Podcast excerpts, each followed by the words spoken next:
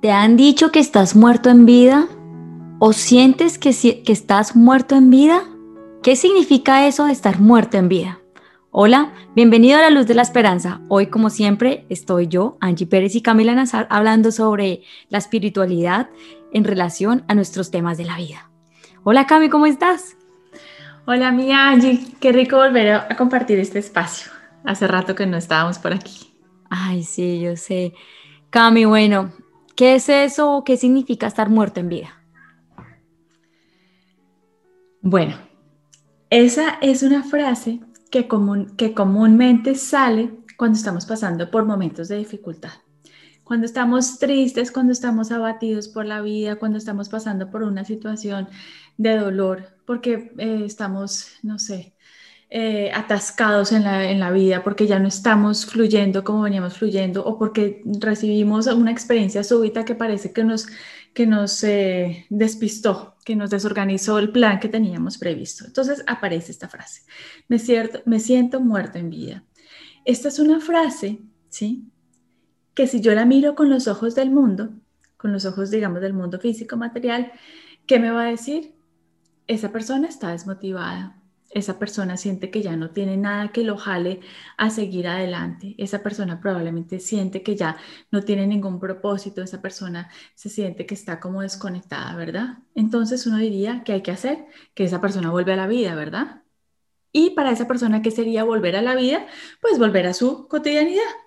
Restablecer la relación que perdió, restablecer el trabajo que perdió, eh, cualquier otra actividad que haya, digamos, perdido y que es lo que lo haya traído aquí. Eso para esa persona sería volver a la vida, ¿cierto? Si yo miro esa misma frase con los ojos del espíritu, te diría otra cosa completamente diferente. Y voy a tratar de explicarlo de la forma más em, completa posible. Si algo no se entiende, por favor pregúntame cuántas veces sea necesario. Bueno. en el mundo de la espiritualidad, estar muerto en vida es lo mejor que nos puede pasar. Entonces tú me dirás, pero ¿por qué Camila? ¿Quieres que todo el mundo sufra, que todo el mundo esté triste, que todo el mundo esté desmotivado? No, repito, porque esa primera interpretación es la que se hace con los ojos del mundo, pero con los ojos del espíritu, ¿qué es lo que pasa? Cuando nosotros sufrimos por esas pérdidas, esas pérdidas en realidad no tienen esa connotación negativa en los ojos de la espiritualidad como lo tienen en los ojos del mundo esas pérdidas o esas circunstancias difíciles que nos generan desmotivación, que nos hacen sentir perdidos, en verdad tienen un propósito. Y ese propósito es empezar a esclarecernos en nuestra mente espiritual qué es realmente lo importante y qué no lo es, ¿sí? Cuando estamos estancados, cuando estamos muertos, en realidad estamos quitándonos pedazos de nuestro ego, ¿sí? Y esas partes de nuestro ego en realidad tienen que seguir muriendo cada vez más para darle paso al nacimiento del espíritu. Hay una frase que yo he venido repitiendo muchas veces y es que los seres humanos confundimos el dolor con el gozo. Muchas de esas experiencias dolorosas en la vida, cuando uno las mira, no en el instante, porque en el instante, claro, el dolor no permite ver más allá de lo material, pero cuando uno pasa por allí y resulta que uno voltea hacia atrás y uno ve, ¿sí? Uniendo los puntos previos, uno dice, Dios mío, gracias, bendigo por esa experiencia que pasé, porque fue por eso que yo viví que hoy entendí esto, fue por eso que yo viví que hoy me convertí en quien soy, por eso que yo viví es que hoy alcancé esto, ¿sí? Resulta que esas micromuertes en vida, ¿sí? En realidad son una invitación de la vida a que renunciemos a un pedacito de ego, a que renunciemos a esos apegos, a que soltemos cosas que no nos están permitiendo evolucionar, pero no en el plano material, sino en el plano espiritual. Pero nosotros somos todavía muy cortos de espíritu, Todavía no alcanzamos a ver más allá de nuestras naricitas a veces y no podemos entrar en contacto con esos mensajes mucho más profundos que tiene la vida. Todos los seres humanos pensamos que nosotros venimos aquí al mundo y es a disfrutar a través de todos esos sentidos que tenemos incorporados. Entonces decimos como, ah, bueno, si Dios me dio todos esos sentidos, que hay que disfrutar. ¿cierto? Entonces vamos al restaurante más rico, hay que ponerse la ropa más bonita y hay que tener las experiencias más extremas porque es que hay que disfrutar por los sentidos. Ese es un error. Todo el disfrute de los sentidos es lo que nos hace permanecer atados a este plano material y es lo que nos impide que nos podamos elevar y conectarnos con cosas de orden superior. ¿sí? Cada quien entenderá estas palabras a su manera. Yo siempre he dicho que, o te lo he dicho a ti también, hay muchos oradores que dicen muchas cosas, pero hay muchos entendedores del otro lado que entienden muchas otras, ¿sí? Y no necesariamente lo que se dice desde la fuente es lo que se entiende, pero cada una, cada persona recibe en su corazón lo que, sí, lo que, lo, que necesita recibir en ese momento. Entonces, con base en lo que te estoy diciendo, yo me atrevería hasta a decir que nosotros deberíamos cada vez morir más en vida. Pero no estoy llamando cosas locas ni ni, ni atentar con nada, no tiene nada que ver con eso, sino que tiene que ver con aceptar los retos y desprendernos, dejar que esos pedazos de ego vayan muriendo para ir conociendo un poco más sobre nuestra luz y sobre nuestra esencia, ¿sí? Para uno poder em, empezar a entender esta frase, ¿qué es eso de estar muerto en vida desde los ojos del espíritu, como lo estamos hablando, y no desde los ojos del mundo, ¿sí? Yo tengo que confiar, yo tengo que tener fe, yo tengo que saber que hay un pedazo de mí que existe más allá de mi carne y de mi cuerpo. Que este mundo no es el final y ese mundo y en este mundo no está el propósito. El propósito no está en el cuerpo, el propósito está mucho más allá.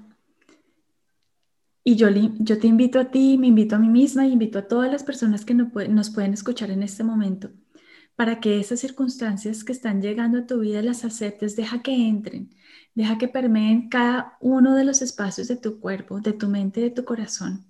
Acéptalas y pregúntate cómo esta circunstancia te puede ayudar o te puede entrenar para ir soltando un poquito los apegos del mundo, para ir haciendo renuncias con esas cosas de los sentidos, para ir dejando un poco más de lado este tema del, del materialismo y cómo esta circunstancia puede ser un paso más para tu crecimiento como, como en tu ser interior, en tu crecimiento espiritual.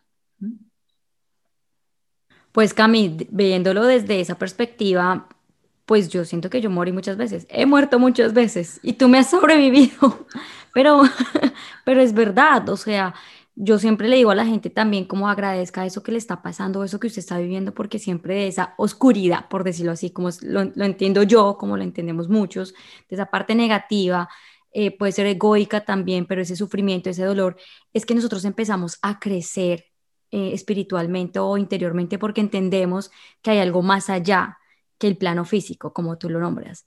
Y aquí como brevemente, yo sé que ya dijiste que confiar, pero confiar es muy fácil decirlo, Camila, y, pero yo pienso que debe haber algo más allá para poder empezar a confiar en esa situación que causa tanto dolor, porque a nosotros nos han enseñado eh, cómo lidiar con el dolor o que es muy fácil sufrir, ¿sí? Porque digamos que eso es lo que el mundo nos está dando pero muy pocas herramientas hemos tenido para confiar, para tener fe, para tener esperanza, que es lo que el mensaje que siempre se ha dicho en este podcast.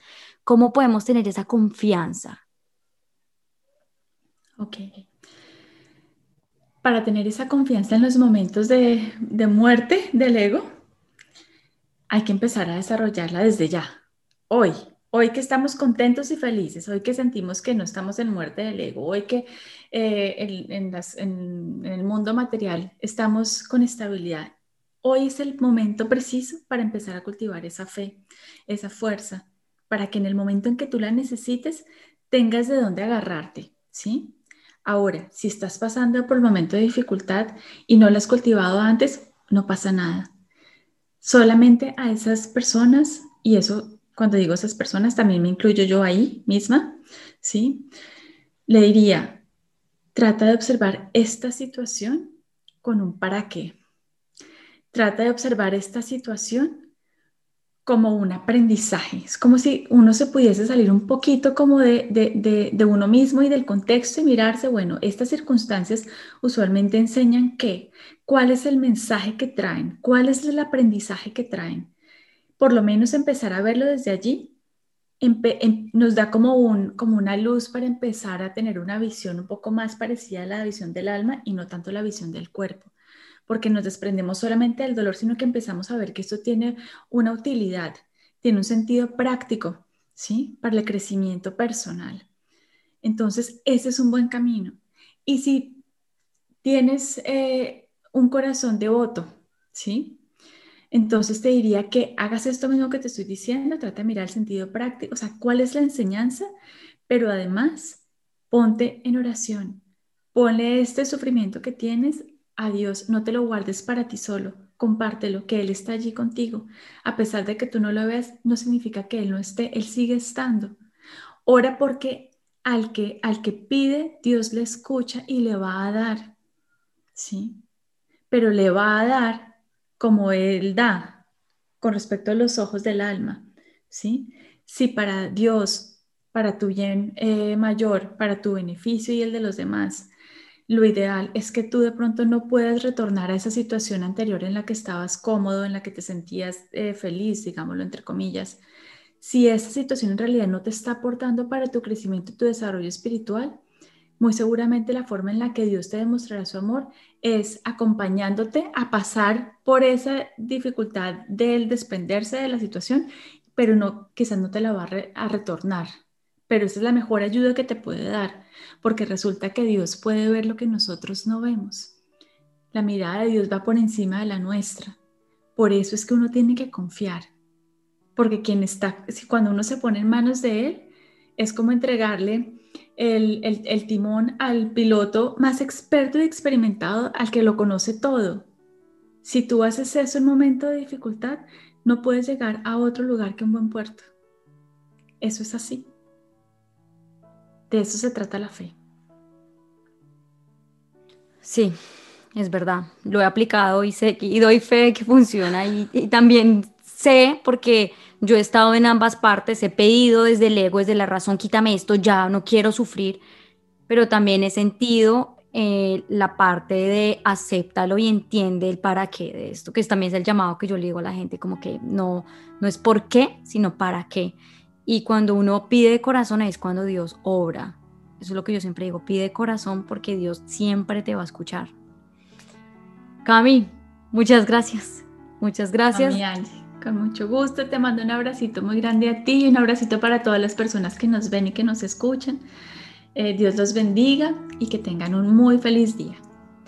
Gracias y las personas que quieran contactar a Camila la pueden encontrar en www.camilanazar.com, Nazar con doble S, o en su Instagram como arroba la luz de la esperanza raya el piso podcast.